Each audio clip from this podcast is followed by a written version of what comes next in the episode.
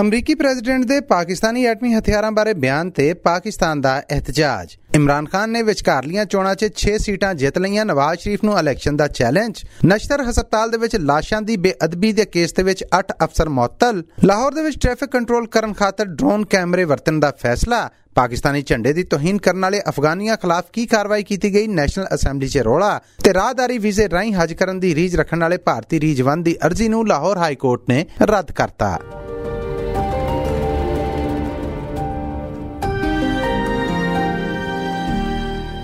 ਪਾਕਿਸਤਾਨ ਨੇ ਅਮਰੀਕੀ ਪ੍ਰੈਜ਼ੀਡੈਂਟ ਜੋ ਬਾਈਡਨ ਦੇ ਇਸ ਬਿਆਨ ਤੇ ਸਖਤ ਗੁੱਸਾ ਵਿਖਾਲਦਿਆਂ ਹੋਇਆਂ ਇਹਦੀ ਨਿੰਦਿਆ ਕੀਤੀ ਹੈ ਜਿਦੇ 'ਚ ਜੋ ਬਾਈਡਨ ਨੇ ਇੱਕ ਪ੍ਰੋਗਰਾਮ ਦੌਰਾਨ ਆਖਿਆ ਸੀਗਾ ਕਿ ਪਾਕਿਸਤਾਨ ਦੇ ਐਟੋਮਿਕ ਵੈਪਨਸ ਖਤਰੇ ਦੇ ਨਾਲ ਦੋਚਾਰ ਨੇ। ਪਾਕਿਸਤਾਨੀ ਫਾਰਨ ਆਫਿਸ ਨੇ ਇਸ ਮਾਮਲੇ ਦੇ ਉੱਤੇ ਪਾਕਿਸਤਾਨ 'ਚ ਕੰਮ ਕਰਦੇ ਅਮਰੀਕਨ ਐਮਬੈਸਡਰ ਨੂੰ ਤਲਬ ਕੀਤਾ ਤੇ ਉਹਨਾਂ ਨੂੰ ਪਾਕਿਸਤਾਨ ਦਾ ਇhtਜਾਜ ਰਿਕਾਰਡ ਕਰਵਾਉਂਦਿਆਂ ਹੋਇਆਂ ਮੰਗ ਕੀਤੀ ਕਿ ਅਮਰੀਕੀ ਸਰਕਾਰ ਤੋਂ ਇਸ ਬਿਆਨ ਦੀ ਵਜ਼ਾਹਤ ਲੈਣ। ਪਾਕਿਸਤਾਨ ਦੇ ਪ੍ਰਾਈਮ ਮਿਨਿਸਟਰ ਸ਼ਬਾਜ਼ ਸ਼ਰੀਫ ਨੇ ਵੀ ਅਮਰੀਕੀ ਪ੍ਰੈਜ਼ੀਡੈਂਟ ਦੇ ਇਸ ਬਿਆਨ ਨੂੰ ਪਾਕਿਸਤਾਨ ਦੇ ਐਟਮੀ ਹਥਿਆਰਾਂ ਬਾਰੇ ਗੁੰਮਰਾਹੀ ਵਾਲਾ ਬਿਆਨ ਆਖਿਆ ਸੀਗਾ ਤੇ ਆਖਿਆ ਸੀ ਕਿ ਅਸੀਂ ਆਲਮੀ ਮਿਆਰਾਂ ਤੇ ਕਾਨੂੰਨਾਂ ਦੀ ਪਾਬੰਦੀ ਕਰ ਰਹੇ ਹਾਂ। ਜਦਕਿ ਪਾਕਿਸਤਾਨ ਦੇ ਫਾਰਨ ਮਿਨਿਸਟਰ ਬਿਲਾਵਲ ਨੇ ਇਸ ਬਿਆਨ ਦੇ ਉੱਤੇ ਸਰਕਾਰੀ ਵਜ਼ਾਹਤ 'ਚ ਆਖਿਆ ਸੀ ਕਿ ਪਾਕਿਸਤਾਨ ਇਸ ਬਿਆਨ ਨੂੰ ਬੜੇ ਡੂੰਘੇ ਢੰਗ ਦੇ ਨਾਲ ਜਾਂਚ ਰਿਹਾ ਹੈ, ਅਮਰੀਕਾ ਨੂੰ ਇਹਦੀ ਸਰਕਾਰੀ ਵਜ਼ਾਹਤ ਕਰਨੀ ਪਵੇਗੀ।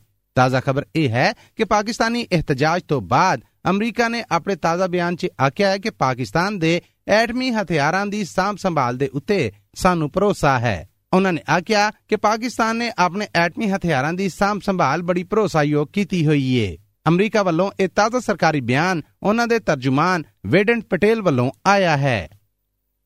ਇਤਵਾਰ ਨੂੰ ਪਾਕਿਸਤਾਨ 'ਚ ਇਲੈਕਸ਼ਨ ਕਮਿਸ਼ਨ ਆਫ ਪਾਕਿਸਤਾਨ ਵੱਲੋਂ ਨੈਸ਼ਨਲ ਅਸੈਂਬਲੀ ਦੀਆਂ 10 ਸੀਟਾਂ ਉਤੇ, ਜਦਕਿ ਪੰਜਾਬ ਅਸੈਂਬਲੀ ਦੀਆਂ 3 ਸੀਟਾਂ ਉਤੇ ਵਿਚਕਾਰਲੀਆਂ ਚੋਣਾਂ ਕਰਾਈਆਂ ਗਈਆਂ। ਇਨ੍ਹਾਂ ਚੋਣਾਂ 'ਚ। ਪਾਕਿਸਤਾਨ ਤਹਿਰੀਕ-ਏ ਇਨਸਾਫ ਦੇ ਪ੍ਰਧਾਨ ਇਮਰਾਨ ਖਾਨ ਨੇ 8 ਥਾਵਾਂ ਤੋਂ ਆਪ ਨੈਸ਼ਨਲ ਅਸੈਂਬਲੀ ਦੀਆਂ ਸੀਟਾਂ ਤੇ ਇਲੈਕਸ਼ਨ ਲੜਿਆ। ਹੁਣ ਤੀਕਰ ਦੇ ਸਰਕਾਰੀ ਨਤੀਜਿਆਂ ਮੁਜਬ ਇਮਰਾਨ ਖਾਨ ਨੇ 8 ਸੀਟਾਂ ਦੇ ਵਿੱਚੋਂ 6 ਜਿੱਤ ਕੇ ਮੈਦਾਨ ਮਾਰ ਲਿਆ ਹੈ। ਪਾਕਿਸਤਾਨੀ ਸਿਆਸਤ ਦੇ ਵਿੱਚ ਇਹ ਪਹਿਲਾ ਮੌਕਾ ਹੈ ਕਿ ਕੋਈ ਸਿਆਸਤਦਾਨ ਇੱਕੋ ਵੇਲੇ 8 ਥਾਂ ਤੋਂ ਇਲੈਕਸ਼ਨ ਲੜੇ ਤੇ ਏਡੀ ਵੱਡੀ ਗਿਣਤੀ ਦੇ ਵਿੱਚ ਸੀਟਾਂ ਜਿੱਤੇ। ਜਦਕਿ ਮਰਕਜ਼ ਅੰਦਰ ਹੁਕਮਰਾਨ ਜਮਾਤ ਪਾਕਿਸਤਾਨ ਮੁਸਲਿਮ ਲੀਗ ਨੂਨ ਸਿਰਫ ਇੱਕ ਸੀਟ ਜਿੱਤ ਸਕੀ ਜਦਕਿ ਉਹਨਾਂ ਦੀ ਇਤਿਹਾਦੀ ਪਾਕਿਸਤਾਨ ਪੀਪਲਸ ਪਾਰਟੀ ਦੋ ਸੀਟਾਂ ਜਿੱਤਣ 'ਚ ਕਾਮਯਾਬ ਰਹੀ ਇਮਰਾਨ ਖਾਨ ਨੇ ਜਿੱਤਣ ਮਗਰੋਂ ਪਾਕਿਸਤਾਨ ਮੁਸਲਿਮ ਲੀਗ ਨੂਨ ਦੇ ਨਵਾਜ਼ ਸ਼ਰੀਫ ਨੂੰ ਚੈਲੰਜ ਕੀਤਾ ਆ ਕਿ ਉਹ ਪਾਕਿਸਤਾਨ ਆ ਕੇ ਉਹਨਾਂ ਦਾ ਮੁਕਾਬਲਾ ਕਰਨ ਤੇ ਇਲੈਕਸ਼ਨ ਦੇ ਵਿੱਚ ਹਿੱਸਾ ਲੈਣ तो मैं तो चाहता हूं कि वो आए और उसके साथ मेरा मुकाबला हो नवाज शरीफ इलेक्शन सिर्फ तब लड़ सकता है कि उसकी चोरी माफ कर दी जाए अब जब आपने उसकी चोरी माफ कर दी क्योंकि चोरी तो सामने है चार बड़े बड़े लंदन के फ्लैट है इसके अरबों रुपए के। बता नहीं सकता पैसा किधर से है बेटी के नाम पे फ्लैट लिए हुए हैं। इससे बड़ा क्या यानी इस सबूत क्या चाहिए आपको? वो, वो तस्लीम कर रहा है कि हाँ, हाँ ये हमारे फ्लैट है और वो तस्लीम भी तब किया जब पैनामा के अंदर इंकशाफ हुआ। उससे पहले नहीं मानते थे। उससे पहले तो कहते थे लंदन तो छोड़ो पाकिस्तान में भी कोई प्रॉपर्टी नहीं है। ये सन पाकिस्तान तहरीक इंसाफ दे प्रधान इमरान खान। ਜਦਕਿ ਉਹਨਾਂ ਦੀਆਂ ਮੁਖਾਲਫ ਸਿਆਸੀ ਪਾਰਟੀਆਂ ਨੇ ਇਮਰਾਨ ਖਾਨ ਵੱਲੋਂ ਲੌਂਗ ਮਾਰਚ ਦੀ ਧਮਕੀ ਦੇ ਜਵਾਬ ਦੇ ਵਿੱਚ ਇਮਰਾਨ ਖਾਨ ਦੀ ਇਸ ਮੰਗ ਨੂੰ ਰੱਦ ਕਰ ਦਿੱਤਾ ਆ ਕਿ ਫੌਰੀ ਤੌਰ ਤੇ ਮੁਲਕ ਭਰ ਦੇ ਵਿੱਚ ਆਮ ਚੋਣਾਂ ਕਰਾਈਆਂ ਜਾਣ, ਨਹੀਂ ਤੇ ਉਹ ਸਰਕਾਰ ਖਿਲਾਫ ਇhtਜਾਜ ਕਰਨਗੇ। ਪ੍ਰਾਈਮ ਮਿਨਿਸਟਰ ਸ਼ਬਾਜ਼ ਸ਼ਰੀਫ ਉਹਨਾਂ ਨੇ ਆਪਣੇ ਇਤਿਹਾਦੀਆਂ ਦੇ ਨਾਲ ਸਲਾਹ مشਵਰੇ ਤੋਂ ਬਾਅਦ ਰਾਤੀ ਇਹ ਐਲਾਨ ਕੀਤਾ ਆ ਕਿ ਚੋਣਾਂ ਸਾਡੀ ਮਰਜ਼ੀ ਦੇ ਨਾਲ ਹੋਣਗੀਆਂ।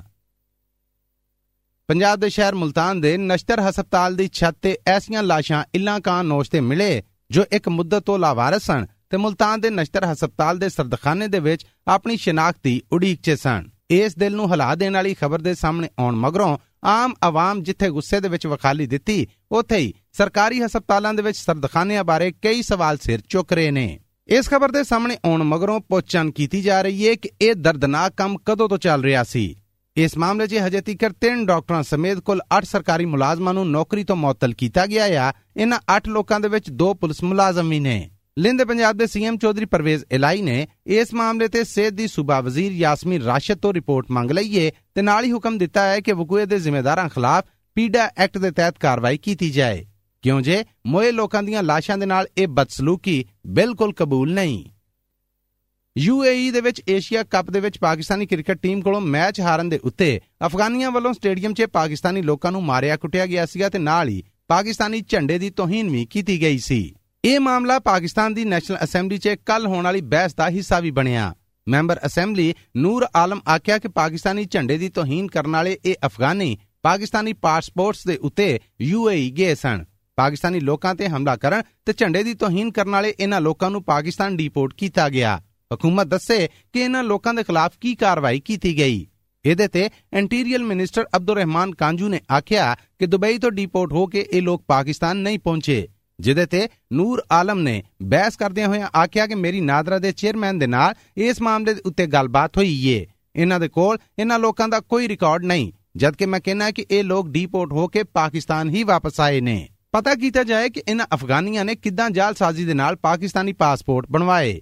ਇਹਦੇ ਤੇ ਅਬਦੁਰ ਰਹਿਮਾਨ ਕਾਂਜੂ ਨੇ ਬਿਆਨ ਦਿੱਤਾ ਕਿ ਜੇ ਇਹ ਲੋਕ ਡਿਪੋਰਟ ਹੋ ਕੇ ਪਾਕਿਸਤਾਨ ਆਏ ਨੇ ਤੇ ਫਿਰ ਇਹਨਾਂ ਖਿਲਾਫ ਕਾਰਵਾਈ ਹੋਣੀ ਚਾਹੀਦੀ ਏ ਪਾਕਿਸਤਾਨ 'ਚ ਟ੍ਰੈਫਿਕ ਕੰਟਰੋਲ ਕਰਨ ਖਾਤਰ ਪਹਿਲੀ ਵਾਰ ਡਰੋਨ ਕੈਮਰਿਆਂ ਤੋਂ ਕੰਮ ਲੈਣ ਦਾ ਫੈਸਲਾ ਹੋਇਆ ਆ ਇਹ ਕੰਮ ਤਜਰਬਾਤੀ ਤੌਰ ਤੇ ਕੀਤਾ ਜਾ ਰਿਹਾ ਹੈ ਜਿਹਦੀ ਸ਼ੁਰੂਆਤ ਲਾਹੌਰ ਸ਼ਹਿਰ ਤੋਂ ਹੋਣਗੀਆਂ ਜਦਕਿ ਤਜਰਬਾ ਕਾਮਯਾਬ ਹੋਣ ਤੇ ਇਹ ਸਹੂਲਤ ਪੰਜਾਬ ਭਰ ਦੇ ਵਿੱਚ ਖਿਲਾਰ ਦਿੱਤੀ ਜਾਏਗੀ ਮਾਲ ਰੋਡ ਲਾਹੌਰ ਤੇ ਟ੍ਰੈਫਿਕ ਦੀ ਨਿਗਰਾਨੀ ਤੇ ਕਿਸੇ ਰੁਕਾਵਟ ਦੇ ਉੱਤੇ ਨਜ਼ਰ ਰੱਖਣ ਖਾਤਰ ਇਹਨਾਂ ਡਰੋਨ ਕੈਮਰਿਆਂ ਨੂੰ ਮੁੱਢਲੀ ਮੋਨੀਟਰਿੰਗ ਲਈ ਵਰਤਿਆ ਜਾ ਰਿਹਾ ਹੈ ਸਰਕਾਰੀ ਜ਼ਰੀਆਂ ਨੇ ਦੱਸਿਆ ਹੈ ਕਿ ਮੁੱਢਲੀ ਜਾਂਚ ਦੇ ਵਿੱਚ ਇਹਨਾਂ ਕੈਮਰਿਆਂ ਰਾਹੀਂ ਟ੍ਰੈਫਿਕ ਦੀ ਰਵਾਨੀ ਤੇ ਰੁਕਾਵਟ ਦਾ ਸਬਬ ਬਣਨ ਵਾਲੀਆਂ ਵਜ੍ਹਾ ਨੂੰ ਦੂਰ ਕੀਤਾ ਜਾਏਗਾ। ਇਹਦੇ ਬਾਰੇ ਫੌਰੀ ਮਨਸੂਬਾਬੰਦੀ ਦਾ ਵੀ ਮੌਕਾ ਮਿਲੇਗਾ।